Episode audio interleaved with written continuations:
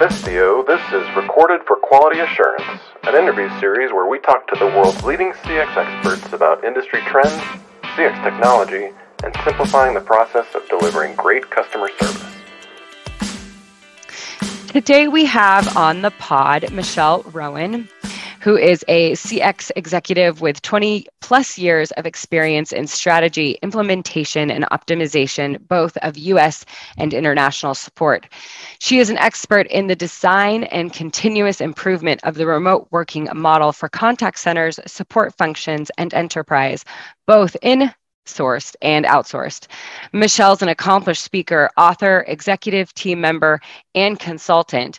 Michelle is currently the president of the Work from Home Alliance, where she has collaborated with over 150 companies in the design, expansion, and continuous improvement of their work from home programs.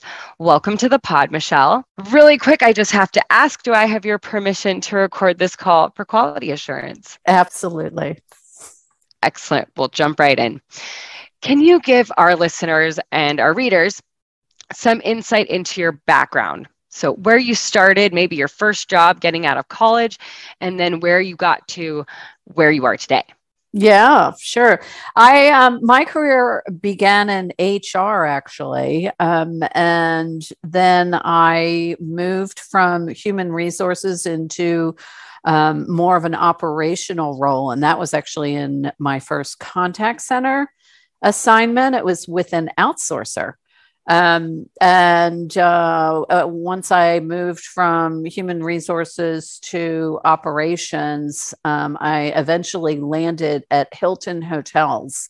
And I spent 12 years with Hilton reservations and customer care. So it's the reservations and customer service arm of the hotel um, organization.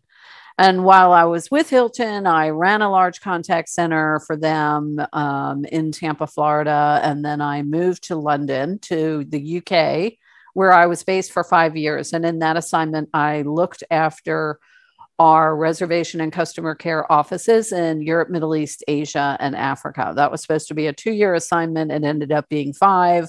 Um, um, a post I thoroughly enjoyed because I got to live in London and travel all over the world and stay in really nice hotels. So that was um, a fantastic experience. And then I moved back to the US, still with Hilton, and, and worked on some um, other projects with them. And eventually, um, one of the projects I worked on actually was uh, moving a thousand plus people from in house contact center positions to home page positions with Hilton. And I fell in love with that business model and saw the opportunity for life enrichment on the part of employees and saw the benefits um, for organizations. And I saw no downside in that business model. So I decided to take the leap out on my own, uh, away from the corporate environment, and start my own consulting company. And I did that um, just over 10 years ago. And I've been helping companies design and improve their remote working programs um, ever since.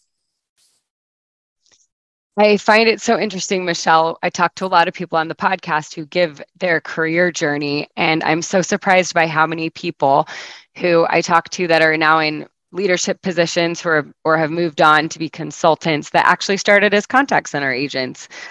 I think that sometimes contact center agents can feel like it's a dead end position, a transitional position. But what I'm learning, the more and more I talk to people, is they started out in the contact center. Oh, so I yeah. Think that's inspiring. I, I totally agree with you, Haley. I know, you know, the contact center organizations often, in many many times it is an entry level position in many organizations depending on um, the service and product that's being um, furnished right and whether it's b2b or b2c or what the environment is like but it is often a um, even though it's entry level it's a it's a breeding ground for professional development and many of you know certainly my clients and member companies um, are often, you know, refilling positions because of promotion um, out to other arms of the organization. So I like that you reminded us all of that. Thank you, because I think sometimes we we forget that. Yeah, definitely. So you had just talked about moving away from working from Hilton, well, that you enjoyed so much. Bringing so many of their contact center individuals over from to the work from home model. So now you have this organization where you consult on that. Can you share a little bit more about your unique organization and what your day-to-day role and responsibilities responsibilities look like as the president of the Work From Home Alliance? Yeah, I'd, I'd love to. Um, the Work From Home Alliance gives leaders the systematic approach to collecting meaningful insights around work from home and hybrid work, um, which obviously is more important now than ever before. Um, but I have found through, you know, my working with individual companies that one of the things that people really really were seeking was an opportunity and a platform and an environment where they could gather with their colleagues um, in a transparent and safe environment to share their experiences and their insights um, and their challenges around remote work and work from home. And obviously, that is all.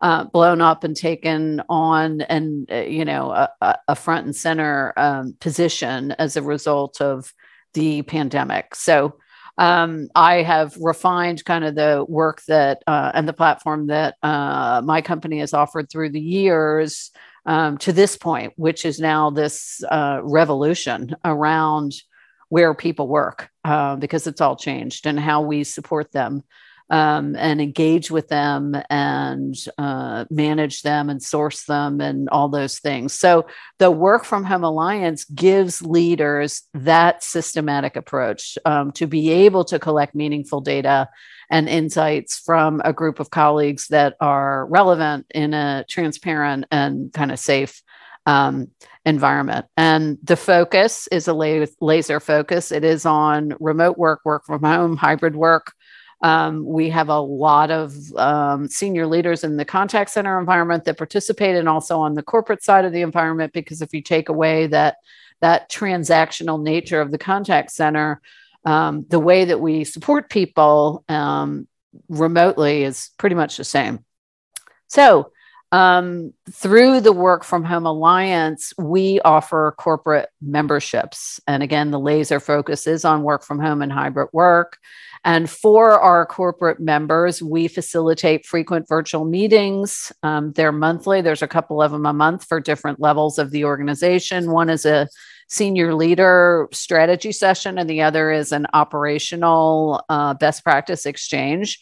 Um, and we facilitate those virtual meetings so that members can easily share their vision, their tactics, their experiences, their challenges with work from home and hybrid work. And we also we also do a couple benchmarking surveys a year for member companies and also have a um, an online forum, some private meeting groups for members to be able to to exchange digitally um, in that environment. So um, I just wanted to share one more thing about corporate membership because to me it's it's such a deal, um, and it's it's only two thousand dollars a year for a corporate membership, and that allows for unlimited attendance to monthly meetings. So you can send two people or twenty people.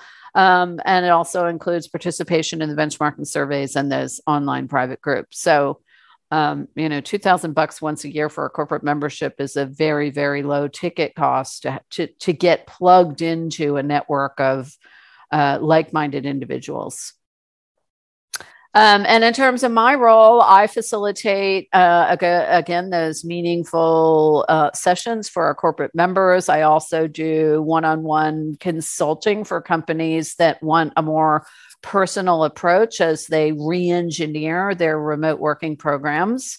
Um, for this kind of long-term vision and as, as we're getting to this endemic point hopefully we are that's what companies are doing now they're stepping back and and saying what's the playbook for the long term now that we're going to have large populations of people at home. The other thing that i do is um, hold in person meetings and conferences and workshops now that we're getting to a, um, a safe way that we can do that again so that again leaders can meet in person. So we're offering virtual interactions and also in-person interactions where we drill down on all things remote work um, for very focused laser exchanges.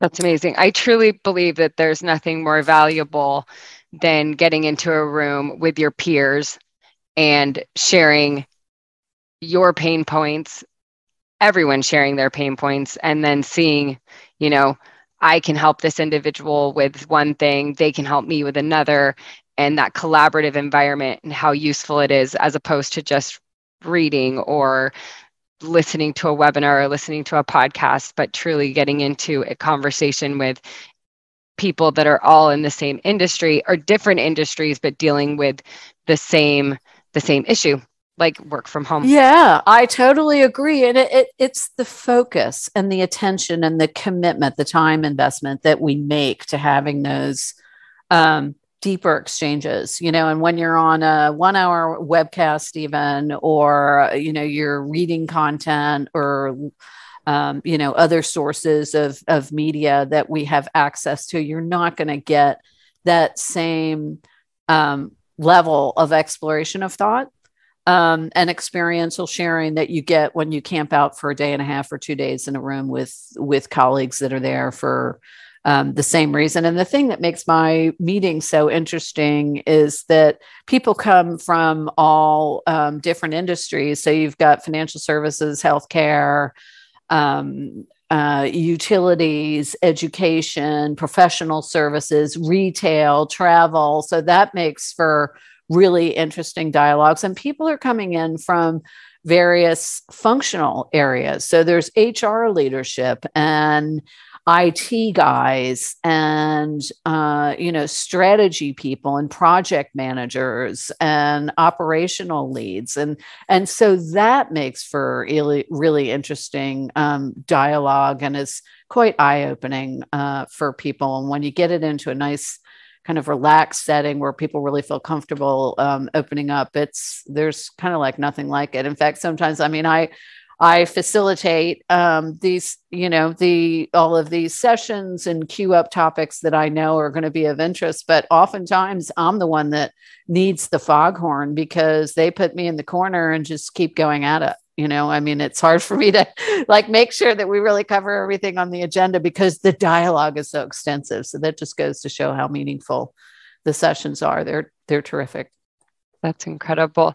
So, um, moving forwards, in August, Vistia released a practical guide that covers how to hire, manage, and retain remote contact center agents. It also addresses how we navigate the issue of having agents in a hybrid workforce uh, as well. So you're having individuals who are working from home and then working from the office. Uh, I'd love to dive into your thoughts around the topics that we covered in that ebook, as you are the expert, really. So, in your opinion, what are the key tips or the most crucial elements to keep in mind when undertaking talent acquisition and hiring in the unique work from home atmosphere that the pandemic has now created, or just in general, as we're seeing with you, you've been doing this for a very long time. Yeah. I and I think we've learned this more from the pandemic than any other time. Um, and that is uh, one of the most important things to me is to be you know the the importance of being transparent about what you're looking for and what your requirements are in the job and how you put them across to people. Um, we need to be you know really clear and really honest about what the job requirements are and what the day to day and hour to hour role looks like. And we need to be effective at getting that across to people um, so that we don't waste their time or ours because that costs a lot of money when we hire the wrong people. Um, and I think the other thing that that became abundantly clear during the pandemic uh, from many of my member companies um, and my clients that I've spoken with is the need to be quick uh, in terms of speed to market with the the selection process, the whole hiring and onboarding process. If if yours is taking, you know, weeks to be able to give people feedback, you're going to lose um, in that proposition. Uh, you know, so the the the the quickness and the ease of moving through the process is super important, and you know, getting it right in terms of what the job really looks like, um, what you're offering, what the requirements are. So that's so interesting. You gave me the perfect caveat into my next question is, and it, it's a little redundant, but how can you how can you quickly identify candidates who will thrive in the work from home environment? Are there red flags that you can identify right off the bat from, let's say, even their CV to their interview that can indicate a candidate is perhaps not suited for the work from home environment?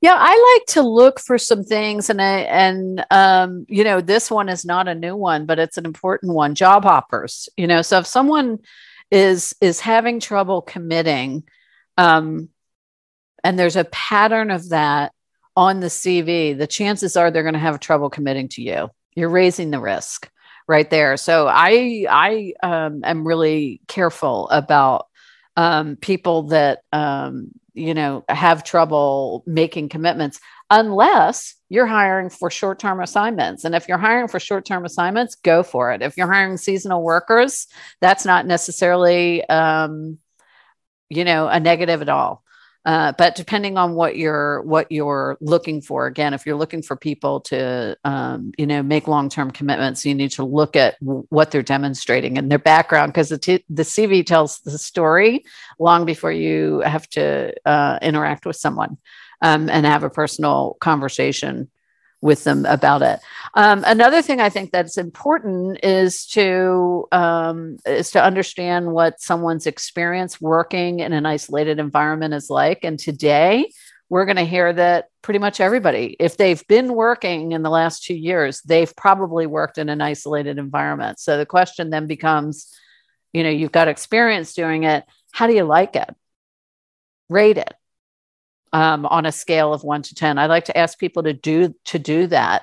People that really seek a lot of personal social interaction at work may struggle more. They're going to struggle more than people that don't necessarily use work as a conduit for their social life.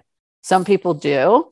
Some people don't care about that because their social life is coming from their family. It's coming from you know their neighborhood and their other set of friends and all the other things they do. But for people that really like a lot of social interaction at work you need to be honest about whether you're offering that and whether you're doing it well and whether the job um, enables for that. Some do some don't. So i think that's another um, that's another important one just really kind of understanding how how much experience people have working remotely and in an isolated environment if they're set up for it you know from a logistical standpoint in terms of what your requirements are and what their preferences are. Do they like working that way or they're just trying to get a job right now? And the minute they can go back into an in-office environment that's where they're going. I think those things are important to um, explore early. Yeah that's interesting. Um, so you talked about when we are doing, let's say, big hires for seasonal work or um, perhaps what we're calling gig CX. Yeah. Do you, yeah. So when you're hiring just for seasonal individuals, what do you think are some key red flags? You named a couple, but what do you think are some more key flags where we can quickly vet individuals that we are going to hire for a short period of time, try to train really quickly, and then they'll only be working with us for a short period of time? Yeah, I would look for experience in doing that kind of work. Because it's a different kind of work, isn't it? To work on a contract, on a short-term contract, it's a different kind of work. You have to you have to uh, show up, be extremely timely, be extremely focused, make the investment, um, and you know meet the commitments that are expected of you. So I look would be looking for that sort of track record um, with employees that have worked that way or can demonstrate to you why they why that is something that is going to be of high value for them in their life at this point. Um, and it's you know seasonal workers are great. Gig workers are fabulous. I think there's a real place for them in the contact center environment because there is so much seasonal work that many organizations do.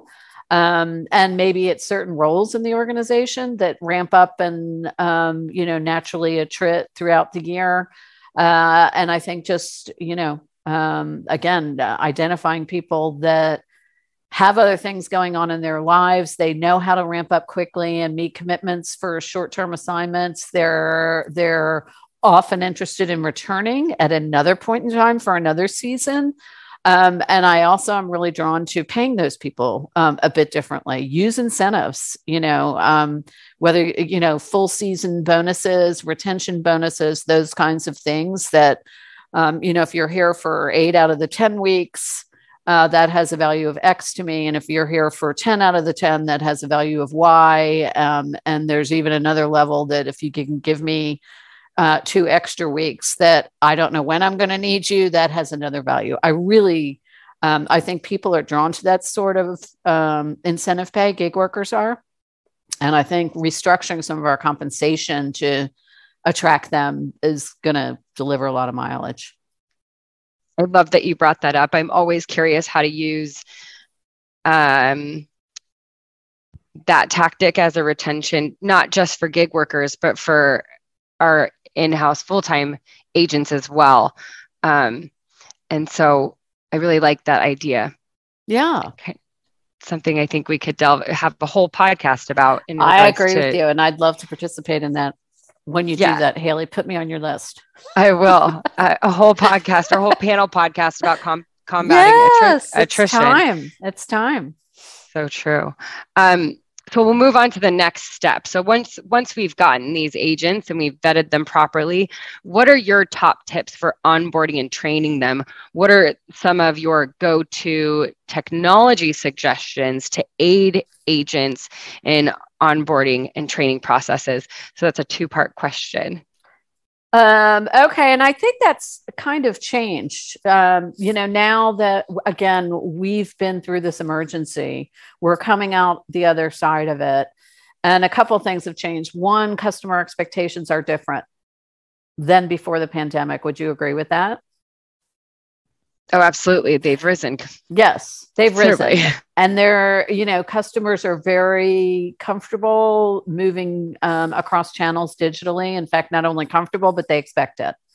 And, you know, they're, um, while, while customers were forgiving during the emergency um, in terms of service levels, now they're not so much so um, now the bar is being raised again and i'm getting that feedback from a lot of my clients that um, you know customers uh, are demanding more than ever before. And um, from the from the corporate side we're just now being able to move into a position where we can uh, try to meet that raised bar um, and we were coming off of big staffing problems, which there's been, you know, major compensation adjustments across. I can't think of an industry that hasn't made compensation adjustments to be able to mediate, um, you know, some of some of the um, demand change and and the you know sourcing problems that everybody was having having. Um, so that you know we're in a different place and that's the first thing that i think everyone needs to recognize and we're not going back to the other way. So uh, technology is playing a completely different role. And um, you know we need to be able to navigate with our customers um, to to meet their objectives live you know synchronously and asynchronously um, both, and we need to be able to see what they're saying while we're listening to them um, and not listening and responding with something different off a script. We need to be, um, you know, partnering in shared system, and often that means cloud technology, cloud based functionality that is advanced to be able to uh, meet customer expectations today and then when you get into that, if you agree with that sentiment, then that means you have to back into the fact that the tools that your employees are using need to be that advanced as well. So I'm seeing a lot of my clients make big investments in legacy technology to do just that. They're moving to the cloud to be able to access data more real time, to be able to um, enhance tools uh, much more quickly and to be able to offer that integrated cross channel experience um, uh, and partner with our customers as opposed to scripting some response to them. sort Yeah, of I think- blindly. I think a technology that I've kind of been thinking is optimal for the in, for the increased expectations of the customer is this, you know, something that would help us de-escalate the escalation um, Yes. where we have yeah if there's another way to say it um, but something that you know connects the front office to the back office a little bit easier giving your agents more access to some of some more information for instance accounting or things like that where that would usually have to make your client go from maybe talking to a bot to get them over to an agent and then an agent puts them over to you know someone who is more sufficient in accounting and can help them with bill pay or something like that and how can we smooth over that transition that the bot gets them to the agent and the agent can handle whatever issue Yes. that they have Yes, So I I, I totally agree. And you know, when you're starting with something like a bot, the bot is going to, you know, it gets you start with that whole self-service function and being able to do as much as we can, um, or inviting our customers to do as much as they can um, in self-service, and then at at that escalation point where someone needs to speak to or interact with an agent live we need to be able to, you know, 90% of the time solve that problem, right? Because they're coming into the interaction with a frustration that they already couldn't self service in most cases. Um, and they're expecting very quick resolution. So I totally agree with you that, um, you know, when a customer reaches an agent, that agent needs to be a very well rounded um, uh, source that can access, can solve the problem. And that goes beyond, you know, looking at one screen or one singular reference point. Um, and it's also a different skill set. So it's like finally the, you know, we're we're accepting the fact that our reps are true knowledge workers and we're compensating them. exactly i we bring this up on almost every podcast that oftentimes your agents are the only uh, touch point that they have that your customers have with your organization. And so they truly are the person the person represent representing your organization. But also they can often be subject matter experts in your product or service. Yes. so why so why are um are they oft are agents not often treated um or compensated for Yeah. the in-depth knowledge they have of the company Yeah. always Yeah. And it's it's all um, sort of changing right now. You know? oh very yeah. very much so so yeah, uh, catching just up. to backtrack a little bit um we're talking about getting those agents to be subject matter experts in our product or our service how do we ensure that when they're onboarded in the work from home environment that they're trained in a way that ensures they deliver accurate consistent and excellent customer service when they can't be trained in person and is that even an issue Yeah. Um, I and I think it's a really interesting question. And again, this is the right time. I think this is the pivotal point in um, in our industry and in many now that we're moving from and in the contact center environment clearly you know many many many organizations are keeping large populations of people um, at home for the long term because that's the preference of employees. And we're, we sit on a lot of expensive real estate and it's been proven that it works really well um, work from home in the contact center environment because of the highly transactional nature of the jobs and because of this fabulous technology that that um, many of us had- have had access to and, and keeps coming to market at a rapid pace just like yours. Um, and so how do we uh, you know make sure that people are onboarded and trained really well? I don't know that we've done a very good job at that at all over the last you know two or three decades i mean piling people into a classroom for eight hours a day and talking at them, moving through PowerPoints. I mean, is that really a good training experience? I, I don't really think so, but it's what we had and what we knew. So we did it. Um, and now um, that so much onboarding and, and training is taking place purely virtually, um, and now that there's great technology at our fingertips, we are able to make training a lot more interactive and to improve um, speed to proficiency. Definitely, and it's proven. And that's that's there's lots of data that you can access through, um, you know, uh, global learning and development organizations like ASTD um, about you know speed to proficiency um, when you use multimedia and multi-channel adult learning um, methodology as opposed to 40 people in a classroom with two instructors um, using powerpoints for eight hours. So now we're forced to get much better at training than i think any of us um, were willing to make the investment in before um, I think companies have always known that they could do a better job in in uh, new hire onboarding and training, but it was you know number three or four or five on the list, and other things always got in front of it. So now we have to make that big investment um, if we're going to.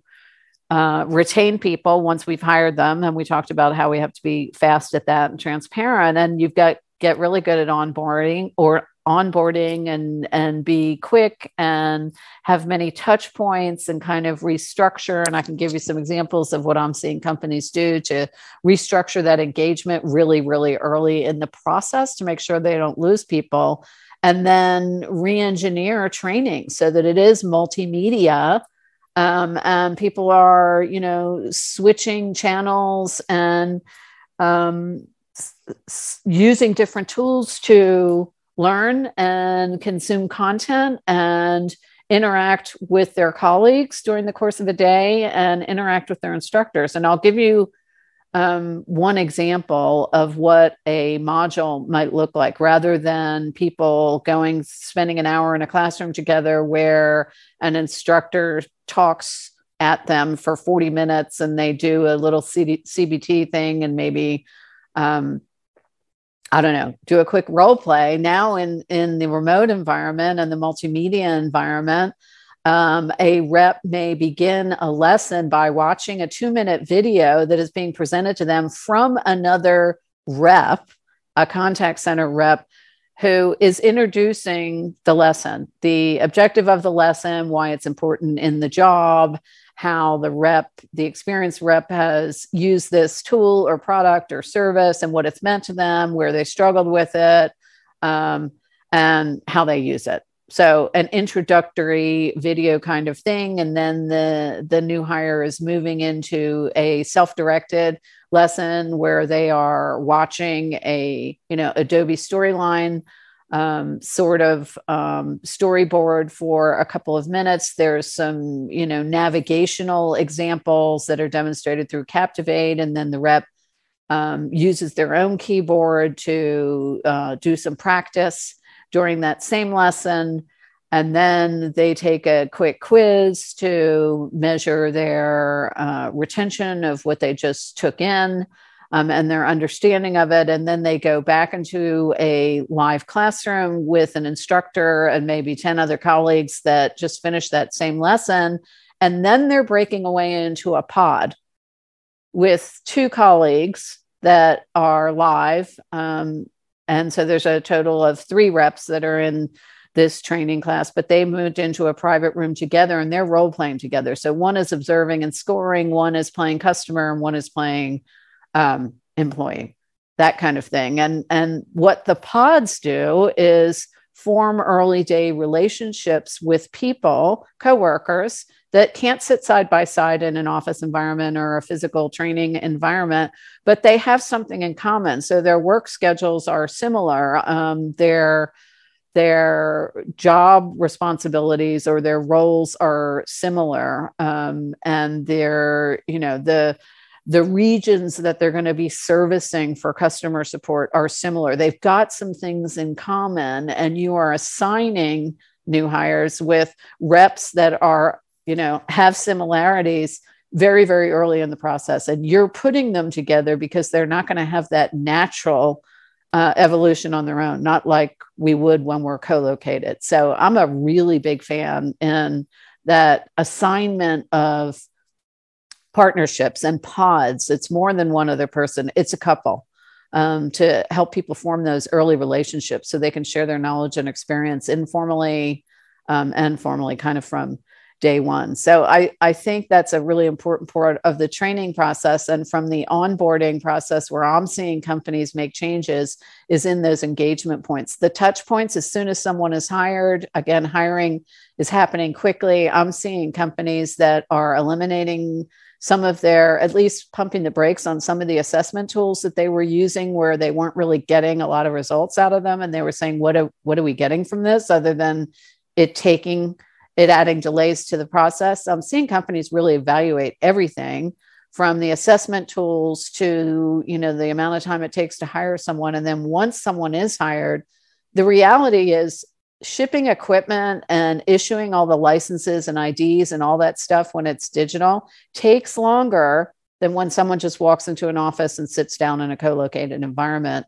and signs in it takes longer so we have to overcome that with additional engagement points very early so that we don't lose people along the way. And I'm seeing companies completely re-engineer their engine, their onboarding processes to make early connections. So while licenses are being issued and equipment is shipping, meetings are happening. And some of that early stuff um, in orientation and those relationships that I'm talking about, and some of the low hanging fruit in training is firing quickly um, before um, you know sometimes before employees even have their equipment yet that's the kind of re-engineering that i'm seeing and it starts in onboarding and then it goes to new hire training and kind of everything i think that we do needs to be reviewed haley. Um, when we're talking about it t- taking a long-term stake in supporting people remotely and effectively and in, and providing the social environment and the educational environment and the you know the customer experience that we want to deliver it's it's all going to look different and now is the time to to review everything that we've done um, with a fresh perspective. And it does absolutely start with onboarding and training. So i love i love the work that you guys are doing. I, am so glad you brought up um, right away having kind of some of the initial touch points in the training be from a fellow agent we just uh, did we just released a blog here about tech adoption in the contact center and that you have champions. So you have champion agents that you know can kind of support other agents with the technology and there's not the pressure of it being a manager. If i mess up in front of this manager then you know could i lose my job? Or are they going to think that i'm not efficient enough in this technology and i didn't think that it could be transferred over even to as beginning as the training process where you put an agent that's been with the company right in front of them from the beginning. Um, you also mentioned some great stuff about how you create connection and community feel yeah. from um we'll, we're going to get to that later because it it's a really interesting topic to me. But before that um, in a previous conversation that you and i had you mentioned that the pandemic is a call to action really and you were just talking about this for organizations to look at their workflows and the technologies and plan for the long game.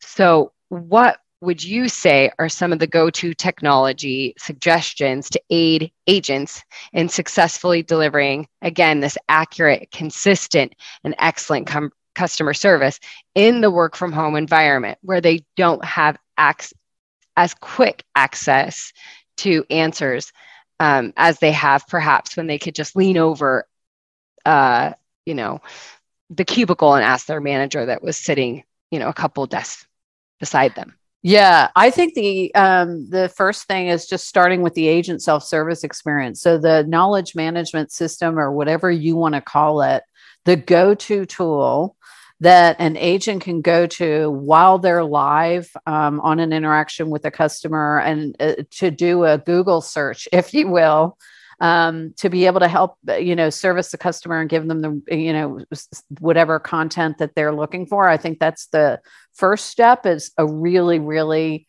strong knowledge management system that probably you know is sitting on top of a lot of different technologies, proprietary technologies within an organization is super important so that uh, you know employees are empowered to self-service on their own and they know they can get somewhere by using that tool. So I think that's really important. Um, and then uh, the next step from that is being able to get into a live community quickly um, with like-minded peers. And again, that doesn't, to your point, Haley, it doesn't need to be a supervisor. It's better if it's not.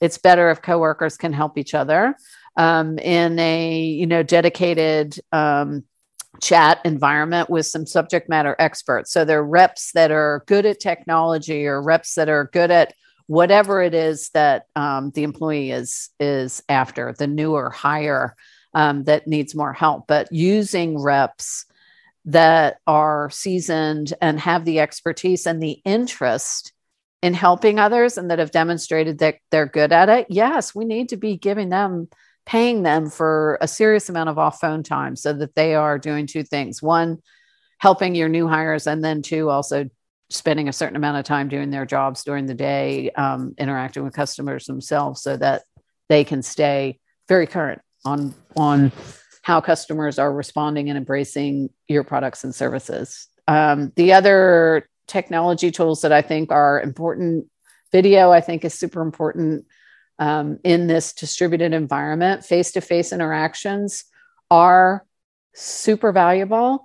Um, you know, seeing someone's face, looking in their eyes, understanding how they're processing um, information that's coming over and messaging that is a dialogue that is taking place is really important animation, joy, all the things that we get out of in person interactions, we can get almost all the way there with video. So I am a big believer in video. I don't think we have to use it for every interaction, but I think for team gatherings in particular, where we we want our employees to share their knowledge and experience with each other um, informally is probably more important than anything and the social aspects i'm a big fan of um, video. Um, you know, having healthy um, meeting platforms, and you know, we have different size meetings and and all all over the place in terms of what we're trying to accomplish when people gather in small sessions or training sessions um, and then large meetings and there's great technologies out there for all those things starting with something as simple as zoom and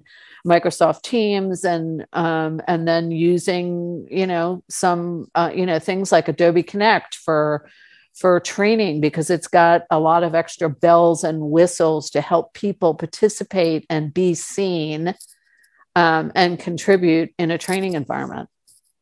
Um, so those are some examples, and then taking it from there is just you know the rest of it is is getting to the cloud and um, you know having that real time view of what what customers are seeing and doing when we're servicing them. I think that's critical. Um, if our screen looks different than what a customer is looking at, we have a big problem. And to think that you're ever going to be able to raise the bar and meet customer expectations, I don't think so if you're looking at two different things. That's a really interesting point. That if there's incongruencies of what the customer is looking at and what the agent's looking at, yeah, there there can be a significant disconnect. Yes. It's an interesting point. So we've been talking a lot about agent attrition towards the beginning of the podcast. Now we're going to kind of delve a little bit more. Uh, what are some of the biggest mistakes you have seen organizations make when trying to combat agent attrition when many of their agents are working from home? Yeah, I think that, you know, that uh, getting back to hiring, you know, as best we can, hiring the right people. And when I say that, I just mean being as transparent as we can about what the job is, because I think there's there's still too many smoke screens and filters and um, um, myths um, and stories we have told each other for years about what our jobs really are. Um, and I think we need to be really transparent about that. So uh, that's um, super important. Um, another mistake I see companies make in the contact center environment is asking too much of people. Um, and let's take something like a service level, for example. Most companies use a measurement of something like, you know, we have a target of answering 80% of our calls within 20 seconds, and we want to respond to 80% of our asynchronous communications within X number of hours, those sorts of things. But the reality is, the workload that we're putting on people is much higher than that. And that definitely was taking place during the pandemic. There's a, um, I've seen many companies just come up short in in that service level commitment. Um, and that commitment is not only to your customers, you're making it to your employees. And that's the thing I think that we sometimes forget about. But if if we're burning people out because they're on live interactions, you know, for 52 out of 60 minutes, what do you think they're going to do? How good is that experience going to be for your customers? Not very. Yeah and Pretty- and people really can't sustain that. So something's going to happen. They're either going to exit or plan their exit or they're going to develop behaviors um, to be able to take the breaks that they need to have to do their jobs well which means your customers are going on hold. Or other things are happening during that interaction so that so that reps get to take breaks and I've had many conversations with leaders that are scratching their heads saying, you know, we're seeing this behavior pop up where people are disappearing and uh, you know, we don't know what's causing it. It was like, well, what is your what is your occupancy level? Oh, it's 94%. So we are asking you know, people are occupied on live phone calls or interactions 94% of each hour. Well, yeah, I would be putting people on hold you have to do do something to get a break. So i think we need to be really mindful of that that occupancy levels and service levels are not just commitments that you're making to your customers it's commitments you're making to your employees. So i think i think um, the demand um, has to be really looked at and managed on a regular basis. And we're just you know make the investment in staffing appropriately as opposed to pretending that you're going to achieve something that you're not.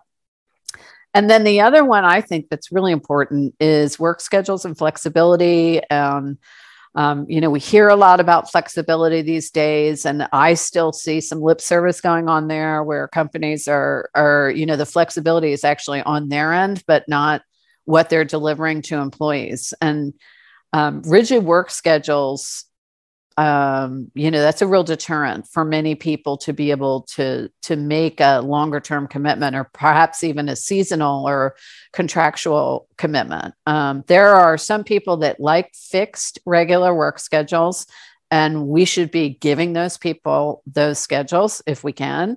And then there are many people that like to flex their schedules because they have other things in their lives that are priorities. They have families. They're in caregiving situations.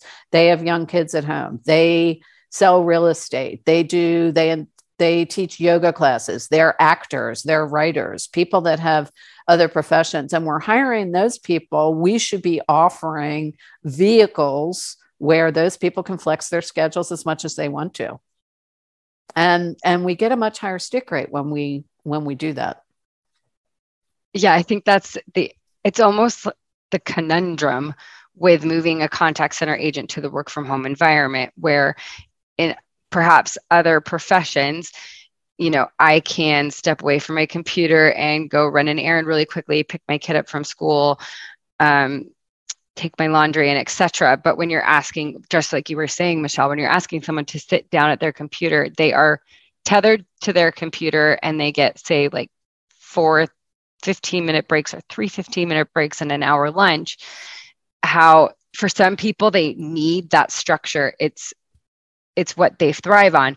But for most people in this work from home environment it's just not going to work. And so how do we change it? How do we change that model to work for contact center agents and still keep up excellent yeah. customer service. Yeah, I mean, and if you think about, you know, where so many of the challenges have been and the the absences in the workforce in terms of the full return rate, you know, the the labor force participation rate, the biggest drain um, and the biggest limitation has been parents that have, you know, not been able to return to their previous capacity because of their new lifestyle and their child uh, their family, the way that they're managing their families and looking after them. So if you can ask someone to be dedicated and commitment committed for um, two two hour segments during the course of the day or two two and a half hour segments during the course of the day versus one six hour segment do you think you're going to get a different response yeah for many yeah for many people they would say yes i can commit to two and a half hours in the morning and two and a half in the afternoon or some days it might be two two in the morning and three in the evening. Um, and i'm going to give your customers a tremendous customer experience because i'm going to have the door closed and i'm going to be fully committed and energized and i will have accomplished you know the other things in my life that i had set out to accomplish that day um, yeah, it's it's there's it just opens um, a much larger pool of people. You know, is it more expensive for companies to get more flexible like that with schedules? Yes. It means you have to hire more people and train more people. But are you going to hire better people and keep them longer and deliver a better customer experience? Yes.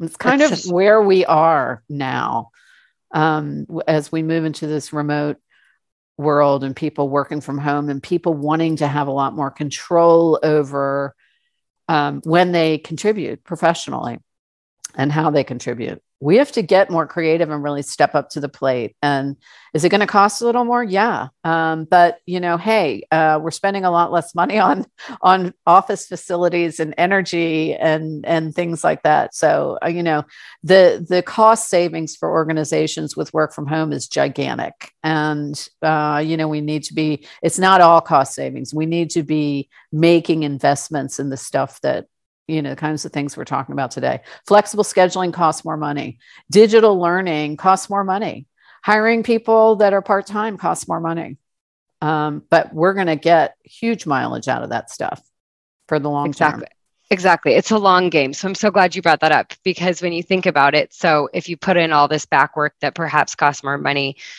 um, like you were saying, but then the age and attrition is lower. We don't have the brick and mortar costs there's some, or even then we have increased employee experience, which improves the customer experience. Oh, yeah. And maybe, you know, your customers are going out and you're getting more business because your customers are evangelists of your company. Yeah. So how how can this ripple effect happen if you were to invest some money on the front end training and the flexible work schedule that we're talking about are we really going to lose money? But in the long end it's going to be it's going to make us money and we're going to be at the forefront of the future of work yeah and just from a just just a quickie little back of the napkin cost analysis because i've done a lot of the cost saving analysis over the years as as we talked about i've been doing this a long time. So when companies just purely shedding the real estate and related costs of real estate um, you know it's facilities it's utilities it's materials that are consumed on site uh, paper, coffee, et cetera, et cetera, all those things, all those things that go into facilities operating expenses. Typically, it's 40% less expensive um, to hire someone in a work from home environment than to put them into an office environment, even including the increased costs of, um, you know, licensing the telecom platform, for example, um, even including that. So let's just say we're saving 40% by shedding the real estate and related costs, even though we may invest 20 to hire a higher part-time population versus full-time a higher part-time mix and invest in flexible scheduling and invest in digital learning um, i would say that that that that cost is about 20% so the net gain is still huge. It's still 20% less expensive, even when we get really good at making the right investments in remote workers. We're still going to save at least 20% over um, what it costs to manage people in a co located environment in an office building. Yeah, it brings up a lot of, we could talk about this forever because this brought up this idea to me that on the employee end of things, their cost reduction as far as having, you know, needing to have a vehicle. So individuals who don't have a car, public transportation isn't readily available in their area, how your talent pool just gets so much richer but also the cost savings for your employer your employees and not that that means you need to pay them less but it might then it's so much more enticing to get yeah there's definitely and i like the i like the transportation um, i like the transportation example that you just used haley because I, I like to use the example of um, in the remote work environment transportation is now the isp it's not your car. It's not getting on the train or you know getting in an uber or doing whatever to physically get to a co-located office space. You need to have a solid internet connection and typically that cost falls on the employee but that's a lot less expensive than a car and insurance to your point you know yeah it is. And there's some investments that employees have to make. I mean, we, you know, employees have to make sure that they do have a solid internet connection. Usually that's a baseline requirement that often falls on the shoulders of employees. And, and um, I think that's fine as long as we're clear about that expectation. Employees have got to have, you know, the right work environment. Um, for themselves uh, and you know the you know ergonomically correct um, s- setup uh, whatever that may be um, in their uh, you know where they're working. So there's some and and you know employees are going to be consuming their own coffee and their own paper products and probably using their own pens and doing those kinds of things during the course of the day. So there's a, a you know some costs that may be a bit higher for employees compared to going into an office but that still falls short of just to your point the cost of you know having a vehicle to get to work and yeah, I mean clothing allowance. You know, I mean, if you're dressing up to go into an office, I mean, typically things are a bit more relaxed at home. We all know how to do that well. We've gotten good at it. And things like lunches out, um, you know, that maybe people were doing five days a week that now they're only going to do one or two days a week, and things like Starbucks that you were you know buying just for the you know commute to make it to the office you know there's there's um savings there too that many people can realize. Yeah, absolutely. That wasn't even a part of my thought of this conversation, but it's an interesting caveat that we took. Um, yeah, I want I wanted to go back to something that we touched on in the beginning, and you talked a lot about um, having good video for creating those connections at the beginning on the onboarding and training.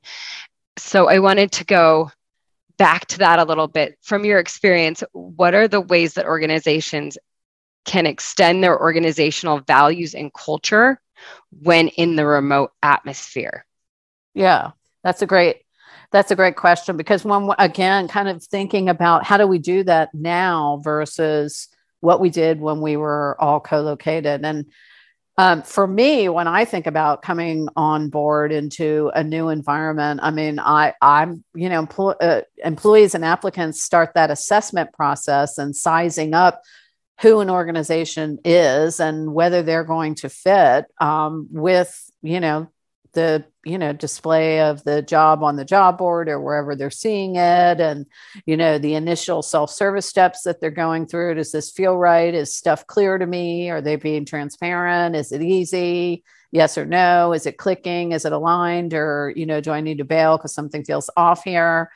Um, and then moving um, you know once there's a phys- a first physical interaction you know whether that's a phone call um, or a video interaction with the representative of the company i mean that's where applicants start to size up those organizational values and cultural pillars and um, you know belief systems of the organization. It starts that early and applicants are going to be matching up what you say against what they see people do um, from those early days. And in a co located environment, there's a lot of observation that takes place through informal interactions and you know people walking up, up and down hallways and how they informally interact with each other and, and how leaders treat each other and how decisions are made. And there's all kinds of observations that people are making just because they're in the middle of them. So we have to get really good at getting all that messaging across to our employees on two levels. One is the intentional messaging the formal stuff through scheduled, you know, town hall meetings that are live and recorded, lots of leaders coming into those early onboarding days that I was talking about. I'm seeing a lot more interaction with that from day one and day two, where all kinds of leaders are beaming into live sessions via video and imparting you know their roles and you know whatever their messaging is that's important to the organization and what they say is part of it. And the other is just the informal stuff of how they really conduct themselves um, how that all lines up. Um, you know the you know what companies say their values are against the live interactions that people are experiencing from early days. That's where that's how we really project our organizational value and cultures. Part of it is what we say but um, the other is really it's much more important on how people are treating each other how the trainers treat each other how the leaders that are coming into the live sessions during orientation those early days um, are interacting with the trainers and the other people and um, you know all that stuff right? That's what that's what new hires are looking for. They're looking for the alignment between um, what people do and and what companies say they are. And the more exposure we give uh, to people in those early days the stronger those bonds are going to be. And and you know when we're all co-located that's certainly a big benefit because people are immersed in a sea of that and more of it's informal than formal uh, in terms of that alignment of value and cultures and projecting all that stuff. So we have to work harder at that i think um, when people are remote, which means a lot more calendaring of exposure to people um, in the organization early, early, early. And then again, those those uh, the, you know the, the the building of the communities, the assignments of the pods and the exchanges, and so we really have to plan and calendar a lot of meetings and you know interactions that uh, many before would have been informal and just happened because we were all in the same building. We just have to work harder at it. But think about how good we'll get at it. I know. I thought when when you were talking about during the training process, how that training process, the example that you gave, and then going into pods where there and the way those pods functioned, I thought that's a perfect uh, arena the perfect platform to create bonds with coworkers, exactly like you're saying. And so it took us a long time to get to the culture question, but it was spurred in the beginning of the podcast. Yeah, you're right. um, so we're we're gonna wind down a little bit, and um, I always call these the fun questions. So, Michelle, what resources? We're talking podcasts, publications, blogs, whatever that is, you regularly reference to stay on top of industry trends and news? Well, you know, um, I love introductions. And for example, we were introduced by a colleague, right? Someone that we both know, Terry um, Rybolt. So I love introductions like this. And I know now that you have resources, Haley. So um, because I met you through a trusted source and we had this great dialogue together, I'm certainly going to be looking at your blog um, and connecting to that on a regular basis. So, you know, when I meet people through um, through LinkedIn or through trusted networks, LinkedIn is a very is a big one for me. Um, that's that's a that's a big source for me in terms of who I follow um, on LinkedIn, and I find LinkedIn to be a really easy aggregator of all kinds of great content, um, whether it's video or podcasts or articles. I can find it all there. Um, and it's super easy to use. So I'm a big fan of um, LinkedIn as a baseline platform, and you know, personal introductions and taking the uh, you know taking the time to stop and um, uh, make sure that we make con- those connections quickly, even though we're all busy. I mean, when Terry Rybolt introduced the two of us, I have a lot of confidence in my relationship with him Um, and I so admire him that I knew that that was something that I was going to respond to quickly. And I think we both felt that way. I think it was mutual for you and me. Um, I also really like Contact Center Pipeline. That's a great publication that um, always has good writers and good content um, and timely information and something that I can, you know, take a couple hours and read once a month, or I can take 10 minutes uh, and scan it. So um, that's another tool that I like to use too. I also do a blog. Um, so that's available for anybody on my website on Work From Home Alliance. Um, ICMI also has uh, good good publication materials that are available. Those are some of the ones that I'm interested in. But once I start following people, yeah, I I uh, I'm a scanner of LinkedIn. Yeah, people are always shocked when I say that I live on LinkedIn. LinkedIn's always open and it's where I go for everything. And I think it's if you are introduced to someone like you and I were and you enjoy them, then why it's it's the perfect way to keep up with what they're doing on on a daily basis. So I LinkedIn to me is an invaluable tool. Yeah. I totally agree. And I, again, sometimes I might spend, you know, um, an hour there a week, and sometimes I might be there six or seven hours a week. Um, you know, just uh, it just depends on what I'm looking for, um, how much time I have. But to me, it's as, as important as you know, Instagram or or whatever on the personal side of my life. I mean, I, it's just for business, for professionally, I'm going there because, you know, people that are doing stuff are are going to be visible there.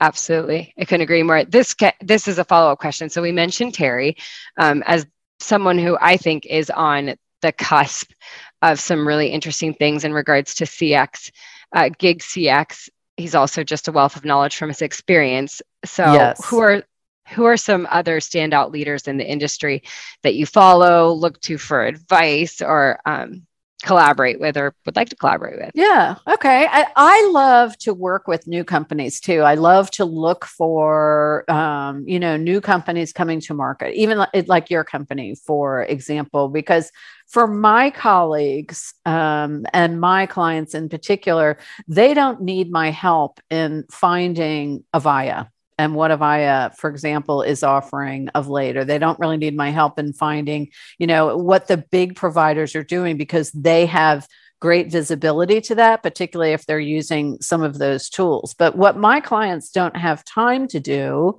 is to see what's new coming to market. So I really like to do a lot of that research, which again brings me back to LinkedIn and the meaningful connections um, that we're talking about because those are the people that I want to get in front of my clients. And I do that at my conferences and workshops. I put small new to market companies in front of my clients so that they I'm, I'm taking the legwork out of it for them so that they can get some uh, fast insight into new market leaders. Um, some recently, another, there's one that I can think of that I really like. It's a company called AmplifAI.